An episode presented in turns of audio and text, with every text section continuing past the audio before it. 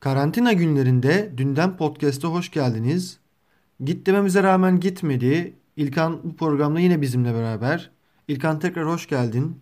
Hoş bulduk, merhaba. Yani bu aralar e, koronaya da git diyoruz ama gitmiyor. Dolayısıyla mecburi kabullenmelerle bu süreci atlatacağımızı düşünüyorum. Hoş bulduk tekrar. Hoş geldin İlkan. Ee, yani sensiz olmayacak herhalde. İban ver de göndereyim bari. Yapacak bir şey yok. İban'ı yolladım zaten. Şimdi yolladım mı? Ha, yolladım önceden. Şey diyorlar İlkan, doğru mu? Senin e, mailinde imza kısmı İban'mış. Değildi ama iyi fikir. İyi fikir değil mi? Yani, iyi fikir gerçekten. Evet. Güzel. Evet, güzel, ne konuşuyoruz Oğuz? Bu bölümdeki ilk konumuz online çalışma üzerine. Bu konuda size e, geçmeden önce birkaç bir şey söylemek istiyorum.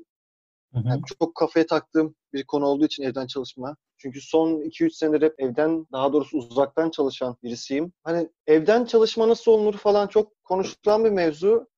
Ya bence sistematik olarak şöyle bir şey olması gerekiyor. Sabah yine herhangi bir işe gidiyormuş gibi bir saatte kalkıp, eğer duş alıyorsanız duşunuzu alıp, üstünüzü başınızı normal, en azından bir eşofman ya da yattığınız kıyafetleri değiştirerek yapmak gibi. Sonrasında e, mesela Trello gibi bir araç kullanıyorsunuz ya da bir to-do listiniz varsa işlerinizi ona göre sıralayabilirsiniz. Onun haricinde mesela Skype, Slack ya da Zoom kullanabilirsiniz ki beraber çalıştığınız arkadaşlarınızla iletişim dahilinde kalabilirsiniz. Ve e, bence şöyle bir şey var. Bu çok atlanan bir durum. Evden çalışma durumu olunca sanki mesai saati yokmuş gibi ve hani altıdan sonra bile ya da akşam sekizden sonra bile çalışılabilirmiş gibi bir hep bir algı oluşuyor. Hı-hı. Ki bu bence yanlış bir durum. Belli bir mesai saati belirlemeniz gerekiyor ve o saatten sonra bırakmanız gerekiyor işi. Deyip hı hı. sözü size bırakayım. Sizin evden çalışma ya da online çalışma üzerine söylersiniz. Burada ilk Orhan Hocam'a bırakıyorum. Çok iyi şeyler söyledin. Aha. Ben İlkan sana bırakıyorum. Buyur. Okay. Ya bu arada bir background verelim. Ya. Oğuz cid- uzun süreler değil mi? Yani aramızda en genç olan Oğuz ama e, hani gazetecilik vesaire falan bütün faaliyetlerinde herhalde evden de çalıştı. İlkan senin de herhalde ajans falan geçmiştin ama evden bayağı bir çalıştın galiba. Evet ya, hatta ben bu son on gündü on günde iki üç yere böyle evden home office çalışma püf noktaları falan tavsiyeleri diye içerikli ürettim. Ben podcast yaptım bir yere.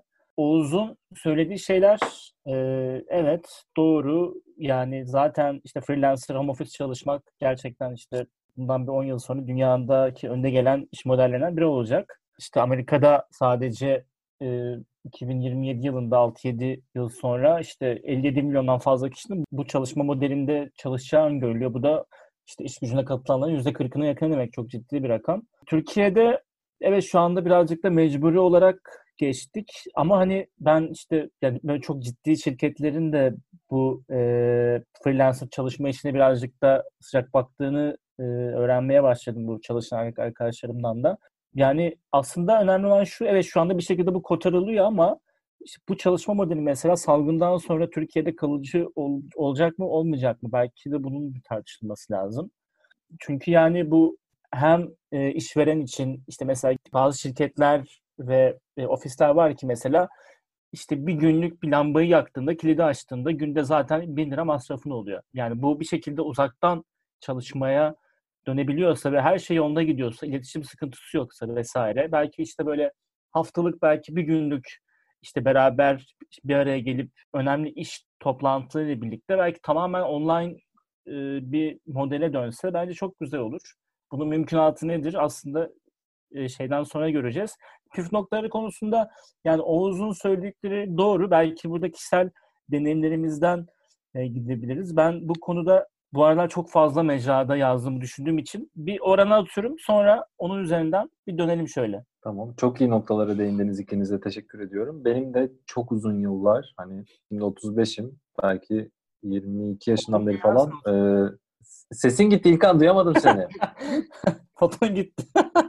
Yani böyle bir on sene falan evden çalışmışımdır. E, Oğuz'un dediklerine birkaç ekleme yapmaya çalışayım. O dediklerin hepsine katılıyorum. Yani şey çok önemli. İnsan context based bir canlı. Bağlama çok böyle...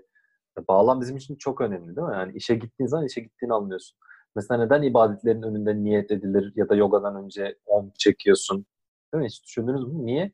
Öncesiyle sonrası arasında bir çizgi çekmen lazım. Yani bir duvar olmalı. Duvarın öbür tarafıyla bu taraf arasında bir fark olmalı. Benzer şekilde aynen dediğin doğru Oğuz. İşe başlayacağın zaman bir iş köşen olması gerekiyor. Yazarlar hep ne der mesela? En büyük sıkıntılardan biri budur. Yazamıyorum, yazamıyorum falan. Orhan Pamuk'un hep söylediği bir şey var. Ne? Abi her zaman yazıhanen olacak. Ayrı bir yerde. Yani ayrı bir ev olabilir bu. Ayrı bir ofis olabilir. Değilse bile kendisi A B D'de herhalde eğitimin sırasında ayrı bir ev olmadığı için şey yaparmış. Evden çıkıyor. Parkta işte Central Park'ta dolanıyor. Tekrar evi geri geliyor. Eşine hiç selam bile vermeden bu sefer sanki böyle bir ofise girmiş gibi odasına giriyor. Kapanıyor, çalışıyor. Bitince tekrar Central Park'ta yürüyor. Geri dönüyor falan. Neden? Zihnine ben işe oturdum diyorsun. Hakikaten de sabah böyle oturup çalıştığın köşenin ayrı olması lazım. Ben hatta şey de yapmaya çalışıyorum açıkçası. Şu sıralar özellikle.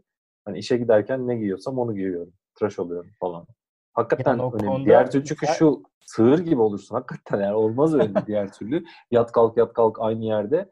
Bir de o başlamasını bilmek lazım. Bitirmesini de bilmek lazım. Bir mesai, bir iş saati belirlemezsen bütün günün tatili gibi değil, bütün gün iş gibi olur ve mahvolursun. Hakikaten yıpranırsın. O yüzden böyle dar bir yere sokmak lazım. O bir. İkincisi senin dediğinle alakalı da yani araçlar şey, diğer mesele araç edevat falan kısmıyla ilgili de şu, özellikle haber merkezlerine mesela şunu önerebilirim. Sabah nasıl bir gündem toplantısı yapılıyordu normalde. Şimdi de sabah ilk iş Zoom'da başlayan küçük bir o gün ne yapıyoruz toplantısı on dakika. Sonra hakikaten herkes işine döner ve WhatsApp veya Slack üzerinden de iş devam eder. Slack tabii daha iyi olur ama hani WhatsApp'ta benzer işi görecektir de WhatsApp'taki sıkıntı çok fazla hani iş dışı muhabbetin de oradan dönüyor olması. Slack o açıdan avantaj olabilirdi.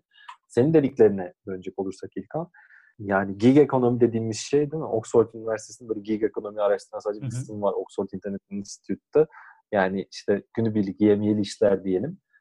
Aslında baktığın zaman eğlence sektörünün ekseriyeti gig ekonomiydi zaten eksilden beri. Vardı bir akşam çalıyorsun, öbür akşam ne olacağı belli değil. Sigortan yatmıyor falan filan. Hatta A B D'de şu anda da e, bu verilen destek paketinden onlar yararlanacak mı falan konuşuyordu. Yararlanacaklarmış. Şimdi Türkiye'de de benzer şekilde düşünürsen sigortasız freelancer falan olarak evden çalışıyorsun mesela. E, buradaki sıkıntı ne? Bir kaydının kuydunun olması ve yani maaşlı yer maaşlı sigortalı için güzel dedin abi. O gün kötü bir gün geçirdin. Tamam, gittin işe pek bir şey de yapmadın. Ekrana baktın, oturdun. Hı hı. Pek de bir şey yapmadın. Maaşın gene de yatıyor değil mi? Hı hı. Ama freelancersan abi valla yapmazsan kimse ama, paranı vermez değil mi? İş ama bit- yani ama freelancer home office çalışmak farklı. Mesela şu anda home office çalışılıyor. Ha, çok değil. İyi bir noktaya değindin. İkisi ayrı. Ee, hı hı. Bu sefer sırtın daha sağlam bir yerde ama evden çalışıyorsun. Burada da patronun baktığı yerde şöyle bir durum. Patronlar genelde yaşça daha da büyük olucu. Bu işlere de sık olduklarını nasıl görüyorlar?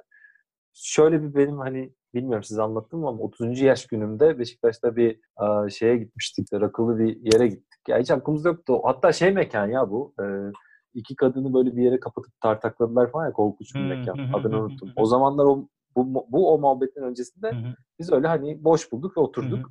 Abi oturduk. İşte sekiz kişi, on kişi rakı içiliyor şu falan. Bir noktada adam geldi dedi ki abi balık ne alırsınız? Biz dedik ki balık istemiyoruz. Hani masada on kişi var. Tesadüf de böyle altısı vejetaryen, vegan bir şey. Öbürlerinin ikisi balık sevmiyor. Yani balık gelecek istemiyor insanlar balık. Ama Hı-hı. ciddi rakı içecekler, ciddi meze yiyecekler. Harbiden hesap bırakılacak. Dedik ki yok falan.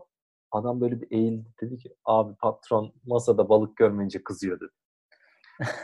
Niye? Patron adisyona bakıp anlamıyor tamam mı? Yani Hı-hı. hesap kitap tutamıyor. Sadece şu bakıyor. Ben nereden kazanırım? Balıktan kazanırım. Tamam mı? Bakıyor masada. Balık varsa kazanıyorum. Balık yoksa kazanamıyorum. Şimdi bu aynen patron balık yoksa masada kızıyor kafası birçok sektörde var aslında. Adam bakıyor şimdi patronsun.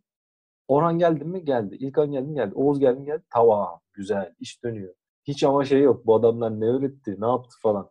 Şimdi ilk kez bunun mecburen değiştiği bir döneme giriyoruz. Herkes evinde. Patron kimseyi görmüyor ve bakması gereken bu sefer başka şeyler. K P I değişti değil mi? Key Performance e, Indicator değişti. Bazıları yani böyle bakma... şey yapıyormuş. Bazıları. Yapıyormuş. İşte kamera kalsın. Ben seni görmüyorum. Evet. Yuh. Evet tabii benim tabii. Benim mahallemimde bana o kamerayı açtırsan ben seni vururum ama çoluk çocuk var. İşte yani. Nasıl olacak? Abi olay şu. Benim ne yaptığım değil. Sonuç önemli değil mi? Oraya sen koyarsın. Hedef budur abi. Bugün atıyorum şu kadar içerik üretilecek, bugün şu kadar video yapacak, bugün şu mailler atılacak, bugün şu projenin bilmem ne hazırlanacak. Gün sonu sabah toplantını yaparsın. Bunlar yapılacak dersin. Onları Hı-hı. Asana, Todoist, Wunderlist bilmem neyse işte artık bir yere yazarsın. Akşamda Hı-hı. ne oldu arkadaşım? Bitti mi?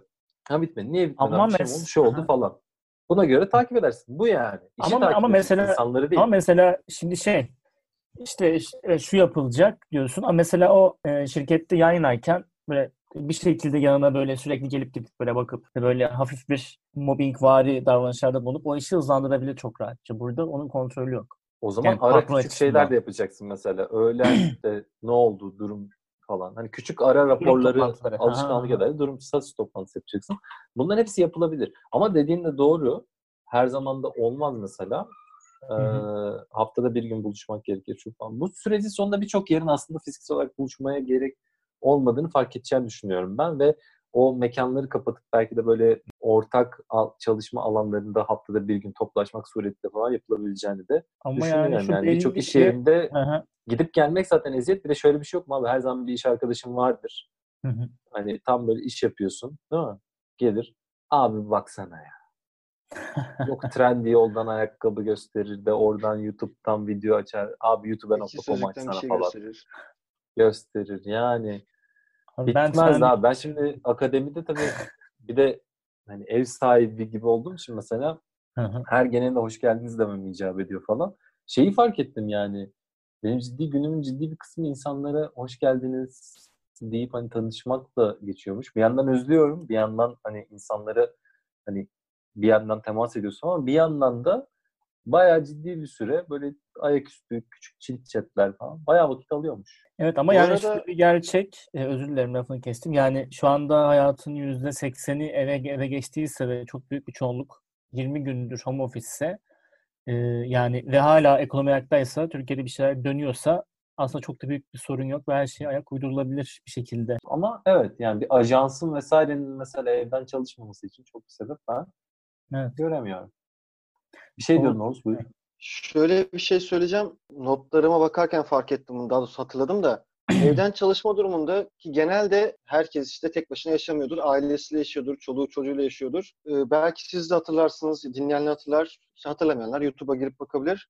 Profesör e, Robert Kelly'nin B B C ile yaptığı bir röportaj vardı. Hatırlar mısınız? Kore mevzu. Evet, tam konuşurken arkadan çocuklar baskın yapıyordu ve o video otuz milyondan fazla izlendi ki tahminen B B C'nin de hani YouTube üzerinden en çok izlenen videoları olabilir hı hı. neredeyse. Mesela ona biraz dikkat edilebilir. Hani evdeki... Yani halk... bence bundan sonra şeylerle bir değişiklik olacak. Böyle şeyler doğal karşılanacak belki de. Yani o olaydan sonra mesela şunu da gör... Girerse de girsin abi nedir yani. Ölmeyiz ya. O süper formal şeyleri de belki aşmak lazım. Yani tabii ki de hani bir işin ciddiyeti vesaire vardır ama sonuçta şöyle de bir yere geldik değil mi? İşte Birleşmiş Milletler'de olsun, üniversitelerde olsun işte erkekler, kadınlar, çocuklarıyla, bebekleriyle geliyorlar falan filan. Yani hayatın normal bir parçası. Bu biraz böyle Victorian şeyleri de aşmak lazım. Yani çocuk o ciddi ortamı bozar oradan çıksın. O da öyle bir andı. Atalım cebimize devam edelim. Çok da sorun değil. Ama şöyle, bunun şöyle bir tarafı var. Şimdi çocuklu arkadaşlarım olduğu için biliyorum. Evden çalışmak zorlaşıyor yani. Çocuk Hı-hı. çünkü durup durup baba gel oynayalım, anne gel oynayalım. Yani yani orada ister, oynama yani. Ama bir de orada ister istemez bir sınır çizmek zorundasın. Yani madem hani sen normal zamanda yani çünkü hani işten çıkıp eve eve gidiyordun. Tabii. Onu bir şekilde orada adamı yok saymak gerekiyor yani. Ya yok. Kesinlikle yani artık bilmiyorum insanlara da akıl vermek olmaz mı? Belki hani iki kişi de evdeyse iki saat adam, iki saat kadın çalışacak, öbürü onu oyalayacak falan böyle şeyler ama gene de kolay değildir herhalde diye düşünüyorum. O tarafta bir sıkıntı var. Şeye bir değinmek isterim. Asıl işim olan eğitmenlik. Eğitim kısmı çok enteresan oldu. Yani şimdi sizinle de katıldık değil mi? İşte e, pazartesi, salı, perşembe akşamları İngilizce haberi okuma atölyesi yapıyoruz. T G S'nin diğer eğitiminin Medyapot'un işte buluşması vardı eğitimler. Mesela eğitimler nasıl geçiyor? İlkan önce onu söyler misin? Medyapot'un Zoom üzerinden eğitim, eğitimleri. Bugünkü eğitim çok güzel geçti. Yine çok aktif, neşeliydi. İnsanlar sürekli sorular sordu, sunumlarımızı yaptık vesaire. Ee, herhangi bir sıkıntı olmadı. Yani çok güzel geçti yani. Ama ilk defa bir eğitimimizi şeyden yaptık. Ee, Zoom'dan yaptık, online yaptık Medyapod olarak. İyi ki de güzel bir deneyimdi yani. Bir sıkıntıyla karşılaşmadık hiç. Ama tabii yani bu eğitim, yani bazı yerlerde böyle bir dokunuş lazım ya böyle gidip yani böyle bir müdahale etmek lazım bazı yerlere. Onu yapamıyorsun. Onun dışında yani yüzde doksana kadar e, iyi bir e, oranla nitelikli geçti diyebilirim. Evet. E, bu Benim de tecrübeme benziyor. Şimdi şöyle bir durum var. Zoom'da mesela önce katman katman. Yani bunun böyle tek bir şey yok. Hani online eğitim olmaz ama böyle bir şey söyleyen birisi kesinlikle değilim. Ama şu da değilim. Üniversitelere gerek yok. İşte insanlar artık sadece online'den eğitim alsın. Kesinlikle bunu da söylüyorum. Bence şöyle bir, birkaç kriter var. Ee, daha önceden derslerine girdiğim sınıflarla yaptığım eğitimler çok daha kolay oldu. Daha önceden bildiğin insanlara çok daha kolay oldu. Bir, sıfırdan bir sınıf almak durumunda kaldım. O çok zor. Çünkü kimseyi daha önce görmemiştim falan. Büyük bir problem. Hı hı. İkincisi e, Zoom'da kamerasını açan insanlarla yaptığımız etkinlik çok daha interaktif ve güzeldi. Ama hı hı. derslerimde ben e, öğrenciler ekseriyetle e, yani video zaten olmuyor. Ses de çoğunluğu olmuyor. Bir avatar bile oluyor. Ben sadece küçük isimli çıktıklar görüyorum ama onlar beni görüyor. Benim için acayip zor. Devamlı onları katmak için sorular soruyorum ve chat kutusundan cevap yazıyorlar. Ama şunu fark ediyorum ki yirmi otuz kişi var mesela. Sadece beş kişi cevap yazıyor. Soru da şöyle hani bilmeli soru değil. Arkadaşlar buradaysanız evet yazın diyorum. beş kişi yazıyor. Bu bende şöyle bir şüphe de uyandırıyor. Acaba o arkadaşlar sabah böyle kalkıyorlar, login ediyorlar ama evin içinde normalde ne yapıyorlarsa onu yapmaya devam mı ediyorlar? Bir yandan herhalde öyle yapanı da var. Şimdi karşı tarafı hiç göremiyor olmak bende bir gerilim ediyor. Bir de göz teması kuramıyorum. Öğrenci zaten zor anlayan bir şey. Ee, bir şey anlatıp anlatmadan önce böyle gözünden, yüz ifadesinden, yani tepkilerini anlayabiliyorsun. Hiçbir şey görmeyince, göz teması kuramayınca açıkçası oldukça zorlanılıyor. Bir de grup çalışmaları, işte küçük böyle pratikler falan yaptırmak için de tabii mecralar çok kolay değil. Ama gene de işte soru sorup herkesin cevabını otuz saniye içinde yazsın falan gibi şeylerle bir yere kadar götürmeye çalışıyoruz. Ama ben mesela çok grup çalışması yaptırırım. Yapılabiliyor bunlar. Bizim okulumuzun, Bahçeşehir Üniversitesi'nin kendi sistemi kullandığı sistem şey... E, Adobe Connect. Onun içerisinde var. Grup çalışması falan da yapılabiliyor. Ama yani alışacağız. Daha iyi de olacaktır. Şimdi şöyle bir durum var canım. Bu gerçek online eğitim değil şu anki. Hı hı. Bu idareten yapılan fiziksel eğitimin on, uzaktan eğitime taşınması. Hı hı. Gerçek online eğitimin bütün müfredatı buna göre hazırlanır. Mesela Coursera'daki eğitimleri falan düşün ki onlar böyle sync değildir. Async'tir. Yani önceden kaydedilmiş içerikleri tüketiyorsun. E, okuması önceden veriliyor. Videosu önceden veriliyor. Soru cevap bilmem ne falan filan. Öyle baştan öyle planlarsan olur. E biz şimdi üniversite, fiziksel bir üniversite binasında işlenecek bir dersin silabusunu alıp online'a aktarıyoruz. Ha hiç yoktan iyidir. Bence yüzde altmış yetmiş performans gene gösteriliyor ama aynısı değil kesinlikle. Ama hı hı. şunu da gösteriyor. E, bence ikisi her zaman böyle iç içe kullanılabiliyormuş. Yani derslerin bir kısmı orada, bir kısmının online olmasının bir sakınca yokmuş aslında. Şöyle de bir avantajı var. Mesela Medyapod eğitiminde de olduğu, D G S eğitimlerinde de Kars'tan insan bağlanıyor. Hı hı, ben evet. Normalde o insanı getirmek için uçak biletini falan almamız gerekiyordu. Evet. O açıdan da gerçekten bir yandan böyle e, ulaşamadığımız yerlere ulaşma açısından da artıları var. Yok değil. Mesela bugünkü eğitimde e, biz Ankara'ya gittik, Ankara'daydı normalde. Ankara'ya gidebilseydik on kişi olacaktı ama İstanbul'dan da katılımcı eklediler falan buraya. Bugün toplam yirmi kişi falan olduk. Yani İstanbul, normalde gelemeyecekler de gelmiş oldu yani Ankara'ya. E tabii bizim biliyorsunuz şimdi T G S'de hani e, projelerimizden biri de ne? İşte Antalya'ya git, Adana'ya git, işte Mersin'e git, Ordu'ya git falan. Birçok değil mi? İşte Kars'a git e, falan, Diyarbakır'a git. Ankara, İstanbul, İzmir üçgeninden çıkarmaya çalışıyoruz ve bunun için ciddi bütçeler harcıyor değil mi? Hı hı. Farklı illerden eğitmen geliyor, otel tutuyorsun, insanları getiriyorsun, yemesi, içmesi, şu falan ciddi maliyet. Şimdi böyle yaptığımızda bir anda internette olan herkes bu eğitimlere katılabiliyor ve gerçekten geçen gün Medyapod buluşmasının insanların lokasyonlarına baktım. Allah'ım yani Kanada'sından Britanya'sına, A B D'sinden işte Yunanistan'ına, Lübnan'ından bilmem neyine falan çeşit çeşit memleketten insan. Türkiye'nin de kaç tane elinden gelmiş belli değil. Bu büyük bir artı ama eksikliklerini tabii kabul ediyoruz. O yüzden benim genel tavsiyem hani eğitimlerde özellikle herkes mümkünse en azından sesle ama olabiliyorsa video ile, video olmuyorsa da bir avatara fotoğraf yükleyerek. Bütün mevcut araçları kullanarak ve önceden bir insanlara o eğitim programını da vermek gerekiyor. Yoksa hani çok fazla bilinmezlik var. Bunları aşmak lazım. Oğuz bir şey diyordun. Yok aslında tam söylediğiniz ben de değinecektim. Mesela Medyapod buluşmasında yanlış hatırlamıyorsam seksen beş kişi vardı ve dediğin gibi evet, evet. her yerden farklı lokasyonlardan insanlara vardı. Mesela yani belli bir yerde yapsak bilmiyorum hani o kadar kişinin farklı yerlerden gelme ihtimali var mıydı ki büyük ihtimalle sadece İstanbul'dan bir ekip gelecekti. Tabii. Mesela o biraz evet. bir nebze de olsa biraz avantajı olduğu günüme geliyor benim. Hı hı. Diğer meselemiz neydi? Çalışma kısmı bu kadarsa. Evde içerik tüketimi konusuydu. Bununla ilgili iki şey mesela söyleyeceğim. Daha sonra iki sorum olacak. Bir tanesi herkes fark ediyordur. Podcast üretimi çok yükselişe geçtiğini görüyoruz. Hani okey belki belli konularda sadece korona ile ilgili yapıyor ya da işte biraz milletin kafa dağıtması için belli bir zaman işte bir aylık bir podcast yayını yapacak gibi görünüyor. Ama yükselişte olduğu görünüyor. Bir yandan da mesela Aylin Şener'in de yaptığı gibi kişisel bültenler artıyor. Yani herkes e, online yayınlarını arttırıyor biraz da. Herkes bir üretim yapmaya çalışıyor. Ne geliyor benim. Bununla ilgili siz ne dersiniz? Ya benim e, en çok tükettiğim şeyler bir, bir tane e, zaten podcast hem üretiyorum hem e, çok daha fazla tüketmeye başladım. Yeni işler keşfetmek açısından. İki mail bültenleri, üç de işte Netflix vesaire podcast ile ilgili. Yani sadece podcast ile aslında insanların en çok iç, herhangi bir içeriği tüketebileceği bir dönemdeyiz aslında ve bu içerikleri de en kolay şekilde, en zahmetsiz şekilde tüketmek insanların tercih edeceği şey. Ee, yani kaldı ki büyük platformlar bile konuştuk. İşte tüketimi kolaylaştırmak için kaliteleri düşürdü vesaire. İnternetle ilgili düzenlemeler yaptı. Ee, bu bağlamda işte en kolay tüketilebilecek ve üretilebilecek şeylerden birisi podcast. Yani hem benim şahsıma hem de e, Medyapod'a bu süreçte çok fazla işte podcast üretimiyle teknik teorik sorular geliyor. İşte daha bugün işte konuştuk. Ankara'da bir derneğe eğitim düzenledik. Normalde Ankara'daydı ama iptal etmedik. Online'a çektik. Çünkü bir şekilde bunu yapmak istediler. Ee, çünkü bu zamanda bunu üretmek istediler. Ee, yani zaten normal zamanda da podcast'in yükselişini sürekli konuşuyorduk ama şu anda hepten bilgi kayması oldu. Hem tüketim hem de üretim bandında. İşte mesela bugün işte eğitimden sonra İşte bir yarım saat mesela böyle iyi ve gerçekten ismi iyi bir gazeteciyle yarım saat telefonda konuşup podcast yapmak istiyormuş onunla ilgili. Yani bu bağlamda çok büyük bir e, talep var.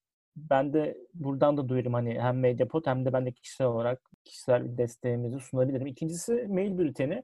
Ya bence burada iyi olan içerik e, yani iyi olan ve bence burada olması gereken şey iyi bir içerik oluşturmak. Aynı podcast gibi yani mesela hep diyoruz otuz tane spor podcast'i varken yani seninkinin niye bir insan dinlesin ki durumu bence burada da var. İşte şu ülkede şu oldu, ölü sayısı buna yükseldi gibi bültenler çok can sıkıcı ve yaratıcı değil bence. Evet belki tüm gelişmeler bir yerde toplanıyor ama niye toplansın? Hani zaten bunu mesela demin konuştuk Evrensel yapıyor. Bunu bir yerde topluyor zaten. Bunu sana veriyor günlük. Bence bu bültenlerden daha çok böyle kişisel deneyim üzerinden ve daha çok kişiselleştirilmiş olmalı. Aylin Şener'in ki gibi işte e, hem neşeli şeyler, işte gün içinde yaşadığı şeyler, gördüğü şeyler, bunun üstünden kişiselleştirilmiş bir deneyim olmalı. Yani bu tür bültenler çok daha tutar ve bence şu anda da zaten tutuyor. E, çok daha fazla paylaşılır ve tüketilir gibime geliyor. Benim en çok tükettiğim şeyler bunlar yani ve bunlarla ilgili düşüncelerim de bunlar. Çok bunlar dedim ya. Orhan sen ne ee, dersin? Yani ben de aynı minvalden gideyim. Bir podcast, iki bülten, üç izleme pratikleri. Hadi dördüncüsü de okuma etme olsun. Podcast tüketimim aslında azalacağını düşünüyorum ki başlarda biraz öyle oldu. Çünkü ben podcast'te normalde yolda tüketiyorum. Şimdi yol olmayınca. Akşam gerçi küçük yürüyüşe böyle boş zamanda yürüyüşe çıkıp şey yapmaya çalışıyorum ama orada storyler tel dinlemeye çalışıyorum. Biraz kafa dağıtmak için. Çünkü Hı-hı. sesli kitapta sadece kurgu dinliyorum. Ama lanet olası e, bu Beyaz Dişi dinliyorum. O da böyle yani beş yüz sayfadır aynı şeyi tekrarlıyor. Biraz içim sıkıldı ama neyse. Ee, podcast tüketimimi sonradan toparladım. Bulaşık yıkarken falan gün içerisinde böyle biraz spor yaparken şu bu. Ciddi podcast dinlemeye çalışıyorum ve bayağı böyle günde bir buçuk saat falan biraz hızlandırılmış da dinlemiş. iki saat falan podcast tüketimi oluyor. Bunun çoğunda şey olmamasına çalışıyorum. Hani bugün işte covid on dokuz'da neler oldu falandan ziyade farklı bağlamlar. Yani herkes bununla ilgili bir şey yapıyor ama farklı bir açısı olsun. Nedir işte E, Pularsız entellik mesela tabii işte severek dinlediğimiz bu Özgür Mumcular'ınki, Nilay'ınki, ondan sonra Medyapod'daki işte bu e, korona günceleri, pandemik. pandemik. Onun dışında a, yabancılarda Foreign Desk, Monocle'ın, e, The Daily's, New York Times'ın şu anda bayağı muazzam. Hı hı. E, N P R'ın kendi bir korona podcast'ı var. O iyi bir özet olacak dinliyorum. Bir ara böyle listesini falan da şey yaparım. Hakikaten derli toplu işler. Hepsini bir kenara not etmeye veya Twitter'da falan da paylaşmaya çalışıyorum. Podcast için müthiş bir ortam insanların da yapmasını öneririm. Şu tam şey zamanı, web'in ilk zamanları gibi yapın. Batırırsanız batırırsanız bir seneye zaten hani onunun dokuzu silinip gidecek. Deneyeceksiniz. Şu anda deneyimlerim ben. Evet. Bülten hususunda dediğine katılıyorum. Sevgili Aylin Şener'in yapmış olduğu e, ne onun adı? Korona günceleri. Ha. Yani mesela buradaki şeyi şundan seviyorum ben dediğim gibi. Yani sadece bir şeyleri derleyip toparlamak, yani derleyip toparlayan çok fazla şey var. İşte Şafak Sarı bir şey yaptı. Evren seninki hiç fena değil falan. Onun dışında New York Times'ından işte şeyine kadar Financial Times'ına falan bütün içeriklerini bedava yaptılar ve çok iyi akışlar var. Ama Ee, şey yapmak lazım. Biraz işte sen kişisel olarak neler yaşıyorsun diye. Mesela ne yapıyor işte? Bir, ben neler yaşıyorum. İki, işte hı hı.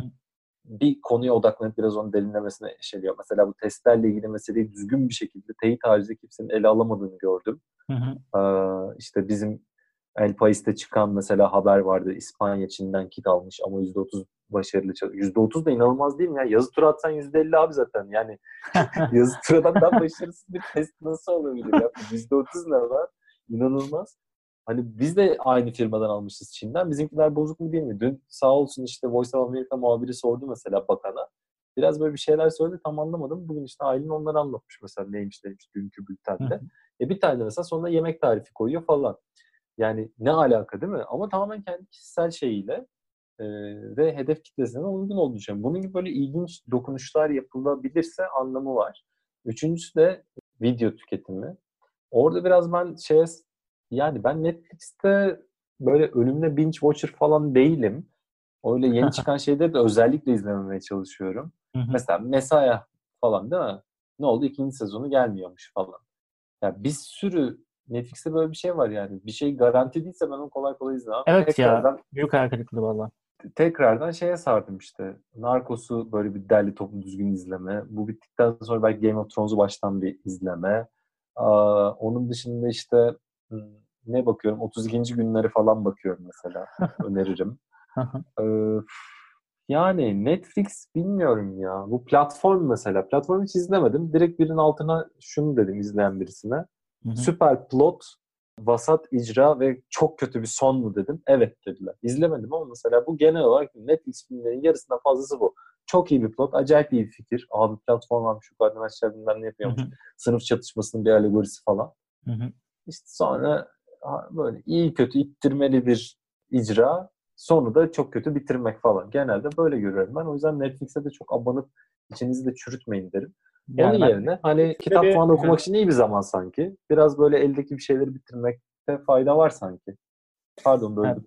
Yani, rica ederim, ben bölme girişimde bulundum. Ee, ben bir şey bitirdim Netflix'e. Pandemik belgesel. Ha, evet ona başladım. Ve yani işte ilginç olan şey Covid var diye çıkmaması ve Covid'den iki ay önce falan evet. çekimlerin bitmiş olması çok ilginç bir tesadüf. Gerçekten böyle işte Hı-hı. griple insan evlatlarının mücadelesi Hı-hı. İşte karantinaya alınan şehirler vesaire ve yine böyle Çin'den başlıyor bir şeyler falan. Hı. Ve bununla ilgili çok komplo teorileri de üretildi. Ya onu biliyorsunuz değil mi? Yani şimdi komplo teorisi aslında ad, yani çok enteresan. İnsanlar diyor bak bilmişler nasıl tesadüf. Çok ayrı tesadüf bir bölüm. Falan yok abi. iki bin on yedi Aynen. senesinde yazılmış bir kitap var zaten. Bizim işte ismini tekrar paylaşayım ama bu şeyin de Fularsız Entellik'te bahsedilen bu Rogers'ın şey bu Roger'ın podcast'ı var ya çok ünlü. Orada konuşan büyük ünlü bir epidemikçinin iki bin on yedi'de yazdığı kitap. Adam zaten on üçüncü chapter'ında mı ne bahsediyor yani Çin'den böyle, tekrar böyle bir şey bekliyoruz. Hı hı. Yani bu bunların elinde büyülü top küre var da oradan biliyor değiller. E SARS zaten hani sonrasında MERS var, bunların hepsi koronavirüsü. E, bu da yeni koronavirüsü. Bunların hepsinin zaten kökü mökü belli. İşte Çin'de bir de o vahşi hayvan pazarı var. Oradan Hı-hı. işte etkileşiyor bilmem ne falan. Yani insanların zaten beklediği bir risk bu. O Almanya'nın yani iki bin on iki senesinde yazdırdığı bilmem ne raporu da bununla alakalı zaten bekleniyor. Burada bir komplo teorisi aramaya gerek yok. Tam aksine ulan bu kadar göz göre göre gelen bir şeyi hadi Çin atladı. Abi Çin atladı da koca dünyanın geri kalan gelişmiş ülkeleri de niye atlıyor ya? Niye hiç kimse bir şey yapmadı yani? İnanılmaz. Yani binde birlik ihtimal. Tamam abi binde birlik ihtimal. Bugün Bill Gates'in işte şeyde nerede konuşmuş? N P R'da mı konuşmuş acaba? Bir podcast'te Bill Gates konuşuyor. Biliyorsun o da yıllardır hmm. malerya şu falan Afrika'daki evet. bu aşılar maşılar hepsiyle uğraşıyor. Hatta bu iş başladığından tam hemen sonra bıraktı. Aynen bıraktı. Şimdi aşı işlerinin hepsinin finansmanında bunda doğal olarak hani bir bilir kişiliği var. şey diyor yani şu anda iki trilyon dolar değil mi? Hı hı. A B D'nin bu işe harcayacağı para. Britanya şunu falan hepsini toplarsan üç trilyon dolar bekleyecek büyük ülkelerden. Bu işi dedim MERS'ten sonra aşısına kassaydık harcayacağımız para maksimum on milyar dolar olurdu dedi. Hı hı. on milyar dolar harcasaydık o zaman insan gibi aşımız maşımız hepsi şu anda hazırdı. Çünkü şimdi bir buçuk yılda yapılabileceği söyleniyor zorlayarak. Hı hı. Arada kaç yıl var abi? on kere aşı yapardık ya. Yani yapardık, bozardık, bir daha yapardık. Gerçekten evet. İnsanlık artık biraz böyle e, sağı solu hani ileri koşup durmakta biraz arkaya bakıp ne düşmüş kalmış. Hani bir açığımız var mı diye bakmamız gereken bir döneme geldik herhalde. O zaman e, şeyle kapatalım bence. Mesela farkında mısınız ne yaşadığımızın? Ne oluyor? E, mesela ben şu süreçte onun biraz böyle farkına varmaya çalışıyorum. Yani şöyle yani muhtemelen e, evet bu süreç bitecek bir şekilde ve hayatımız boyunca böyle bir şey yaşamayacağız. Çok ekstrem bir şey olmadıkça yine e, Çin'den bir dalga yükselmedikçe işte ağzını devletler işte devletler bak bir şey olmaz diye diye. İşte evet, devletler, bundan daha acayip olmaz. Bundan daha acayip olmaz. İşte devletler gördük, işte gördük. ikinci ya vardır bu arada her şeyin beterinin beteri de bizim jenerasyon bence görebileceğin kötü şey bu çünkü yani işte ikinci Dünya Savaşı'ndan e, beri işte hükümetlerin kullanıma soktuğu yardım bütçeleri vesaire. Yani ne yani bu süreçte aslında birazcık bunun farkında olmak. İşte geçen gün de Twitter'a yazdım işte bunlarla ilgili işte her zaman her şeyi belgelendirmek gerek podcast'le, videoyla, görüntüyle. Ee, işte bu süreçten sonra göz atmak için hani ne yaşadık biz, ne yaptık gibi. Siz de o durumdan e, yani bu duruma göre şey ne sizdeki durum ne? Sizin ruh haliniz nasıl bu konuda? Yani farkında mısınız şu an yaşadığımız şeyin gerçekten? Ben ilk birkaç gün farkındaydım sonra akışa kaptırdım ve şu anda sanki benim normalim bu oldu. Şimdi normale dönsek o garip gelecek bana gibi geliyor. Es, es sıkışmak falan artık ya. Şey oldu hani yok artık hayatımız. Hiçbir zaman olmamış. Hiç kimsenin elini sıkmamışız biz. e bugün biri Twitter'da diyordu ya e, el sıkışan insanlar görünce filmlerde dönem film herhalde diye düşünüyorum diyor. Yani. Oğuz ne diyordun pardon? Benim açımdan rica ederim. Şöyle bir durum var. Mesela ben normal zamanlarda ya zaten bu çalışma sistemine ve yaşama sistemine biraz alışkın olmamın yanı sıra sokakta gezip abiyana tamire tozma işini çok seven birisiyim ve genelde de yürürme, yürüyerek yaparım. Şimdi evet mesela belli ihtiyaçlarım için bakkala çakkala gidiyorum ama hani çıkayım bir saat bir dolaşayım şeyi yapamıyorum çünkü bir kısım sağlık sorunlarım nedeniyle de hani zaten çıkamıyorum daha da başlık düşük olduğu için. Ciddi ciddi artık rüyamda şey var. Böyle Beşiktaş'ta falan yürüyorum. Oradan başka yere geçiyorum falan. Rüyama girmeye başladı ve sabah kalkıp... Ütopya oldu şekilde. Bunlar. Evet evet bayağı rüyama falan girmeye başladı. Böyle maksimum evin içinde dolaşıyorum falan. Bir tek ona ulaşamadım yani. Onun dışında okeyim. Bir de ekstra bana şöyle bir farklılık sağladı bu durum. Ya önceden ciddi anlamda o şey değil. Sıkma enterlik denilen tayfada değilim tabii de televizyon çok tüketmezdim ben. Daha televizyon çok izlemezdim. Ee, hı hı. Eğer bir şey duyduysam ya da zaten sosyal medyada gördüysem onu YouTube'da o bölümü açıp izlerdim. Ama bir yandan çalışırken artık bir yandan mesela televizyonu izliyorum. Çünkü hem ses olsun hem bir gündemi biraz takip edeyim falan. Bir tek bende onlar farklılıklar oluştu. Hı. Televizyon kullanımı arttı diyorsun. Ya evet. En azından şahsen. Yani evet. Evde durunca ben de televizyon seviyorum ama şimdi özellikle açmamaya çalışıyorum. Survivor gene e, ilgiyle takip ediyoruz ama diyecek çok bir şey yok. Okey o zaman programımızın sonuna gelelim. Gelmiş olduk daha doğrusu. İlkan Geldik. Teşekkür ederiz katıldığın için. Ben teşekkür Hadi ederim e, nazik davetiniz için ya da ben mi kendimi zorla katmıştım? Tam hatırlayamadım ama. O zaman ben ben I B A N'ımı gönderiyorum sana. Sen evet. Sen mail imzanı bir I B A N yapıp bana bir mail at. Göndereceğim arkadaşım. Hatta e, bence programımız bundan sonra en sonda işte Nida böyle bu program şurada çekilmiştir falan diyor. Orada bence işte T R altmış iki o Siri'nin sesiyle T R sıfır sıfır O zaman kapatalım o zaman. Burada. Teşekkür ediyoruz. Okay. Hoşça kalın. Hoşça kalın. Görüşmek üzere.